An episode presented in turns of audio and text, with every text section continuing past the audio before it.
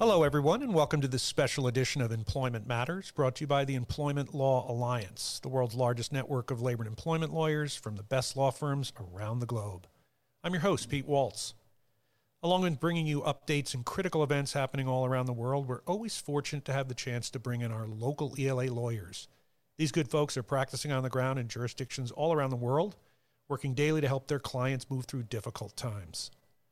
On the program, we span the globe, receiving updates on critical issues from ELA members in each region of the world. Today, we're going to be chatting with a few of our members in Nebraska. And today, I have a special announcement. Moving forward, we have a new moderator who's joining the Employment Matters team from the North American region. Many of you have listened to Tara Stingley, an attorney at Cline Williams, Wright Johnson, and Oldfather. She did an excellent podcast a few weeks ago on employer considerations with vaccine policies. When I heard her speak, I said, We got to get this woman back on the program to help narrate some of our programs. She's agreed. So, Tara, welcome to the program. This is your first edition. How are you doing today? Good. Thanks so much for having me, Pete. Well, hey, I'll tell you what, it's going to be fantastic. I know you've got a special guest, so I'm going to turn the program over to you. Take it away. Sounds great. Thank you. Well, joining us today on Employment Matters is my esteemed partner and colleague, Rick Jeffries, who is here at Cline Williams with me. And we're going to be providing a brief update on the new new normal on life and employment issues after the pandemic. Welcome to the program, Rick. How are you doing today? Hi, Tara. Thanks for having me. So, as vaccination programs are kicking off across the country, and some employers are starting to reopen offices, some employees never left, what do you think the work world will look like as the pandemic winds down, hopefully toward the middle of this year? So we work together in Omaha, Nebraska, which is the home to the University of Nebraska Medical Center. And UNMC biocontained Ebola, and they took the passengers off the Diamond Princess. They're world class experts. And they set a threshold a few months back of 50 cases per million as sort of the point at which the pandemic will be under control. And if you look at the modeling, you'll see that um, most people think that we'll get, we're going to get there in June-ish between the immunity that comes from infection and the vaccinations. So what we're going to be looking at is a, a, world where dangerous cases will be survivable because of the medications and the treatments. The bad cases that might sideline somebody might become downgraded to nuisances. You're going to see the case rates lower. And I think you're going to get to a place where people accept that it is safer than it was, you know, to gather in a more normal way in office environments. I think what you're going to see, particularly with as we're contending with the variants in South Africa and, and the UK and otherwise, what you might see is more intense local control by local health authorities. So, where it might be fine to reopen offices and schools and all that, if someone does come down with a case, they might be ordered by the health department to stay in their home on, you know, on pain of jail, right? I mean, where it's going to be intense right at individual people and, and people who have been exposed in order to keep those things down. But offices unquestionably are going to be facing the, the question of how much to reopen what that's going to look like.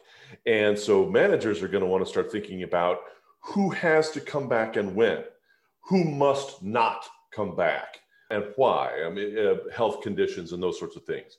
Are we going to be in a, in a world where we have some kind of reverse age discrimination, right? Where people who are young and healthy have the opportunity or, or are directed to come in, where the old and infirm, like me, are either at our option or required not to come in until some other threshold is reached.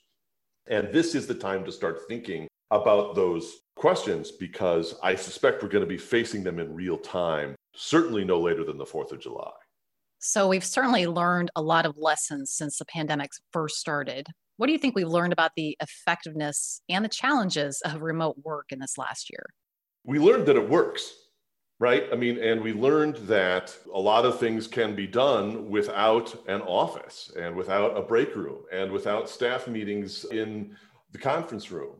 And we've learned that some people really prefer it and we've also learned that where you do the work for many classes of workers does not matter, which is going to have some interesting implications. And we ought to talk about this in terms of your leave policy and your vacation policy. If someone can work just as well on the beach or in the mountains as they can in their home or in your office, what does it really mean to be at work?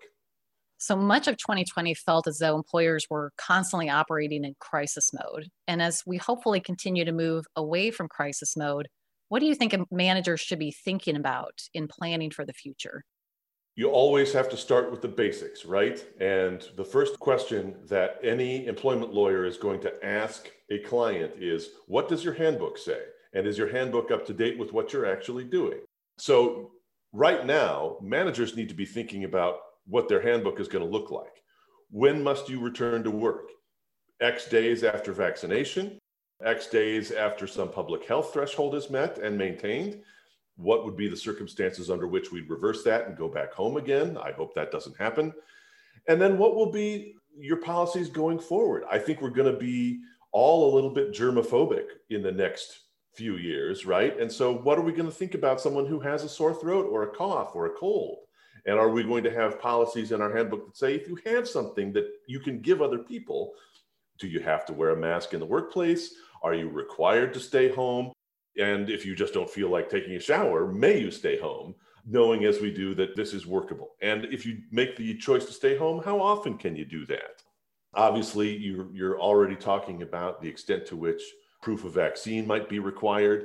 So there's a lot of a lot of these sort of questions that you're going to have to face on the policy level, as well as simple questions like Are we really going to do open office plan when we get back? Are people, are you going to be able to attract people to your workplace if you have the prairie dog farms of days gone by and cubicles or open tables? Or are we going to expect, are, are workers going to expect more of employers?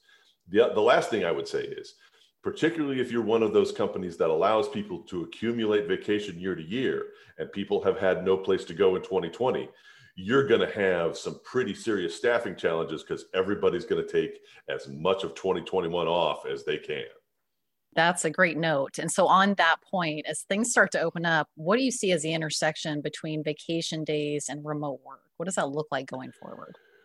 Well, I, I think employers really will need to define what their expectations are. We used to, and it was very easy for managers to say, well, this person is at their desk and I can't catch them shopping online, so they must be productive. Now we don't have those luxuries. And people, as they become location agnostic about doing their work, how are we going to think about what we permit? So if your employee says, we're going to the beach for the next week. But my kids are teenagers and they sleep until noon. And so I'm going to work from eight till noon every day. And I'd like to take two and a half days off because I'm taking five half days rather than five full days. I, and I'd like my PTO to be accounted for accordingly. What are you going to say? And what are your expectations going to be? And what's going to be the policy? And you better be ready with, as you know, a non discriminatory answer. Definitely a lot of interesting things to think about. Rick, as part of your practice, you are a certified information privacy and security specialist. And so on that point, what information security challenges do you see in this new new normal? So, if employers' experiences are anything like our own, the going home, your work from home process happened abruptly. And we all sort of packed up our stuff and wheeled our computers out of the building. And unfolded our laptops on our kitchen counters and started really with not a great deal of planning. And that worked really well. But here's the thing in an on premise environment, your IT team owns just about every part of the connection, right? They own your computer, they update your software, they make sure everything is patched, they own the routers and the switches and the access points and the wireless network that you're on and the connection to the internet. They and they are in they have a degree of control over that, or they should, that allows them to assure that your operations are being conducted reasonably securely. Most of those assumptions are out the window in the work from home environment. And people may be doing work on their home computers, even if they have their work laptop at home. They almost certainly are not connecting through a wireless connection that's been set up by your IT team. They almost certainly are not connected through an internet connection that your IT team can see or manage. So there's a lot of points of failure. And there are a lot of people who have 10 year old routers that work perfectly well for watching Netflix, but may not be secure from outside attack. And here's the other thing it was one thing when we all worked from home once in a while, but it's a much different challenge when we have become static work at home people and we become a sitting target that is much more vulnerable. We've seen ransomware go off the chart in the last year. We've seen other types of malware go off the chart in the last year. And the thing is, it is almost certainly, as a statistical matter, easier to own credentials, to compromise information, and to, to do bad things to people when they are working from home. And while it was one thing to manage it as a crisis management thing in March of 2020, in February of 2021, IT managers need to be more proactive about understanding the remote environment that they've allowed their employees to work in and making sure that it is as close to as secure as the on premise environment as it can be.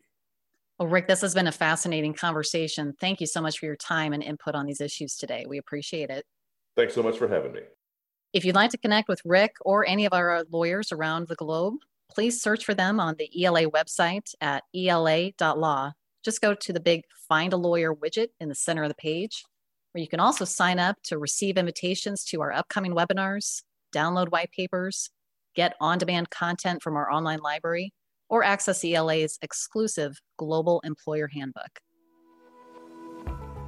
You've been listening to Employment Matters, a podcast brought to you by the Employment Law Alliance, the world's largest network of labor and employment lawyers from the best law firms around the globe. I'm Tara Stingley. Thanks for listening.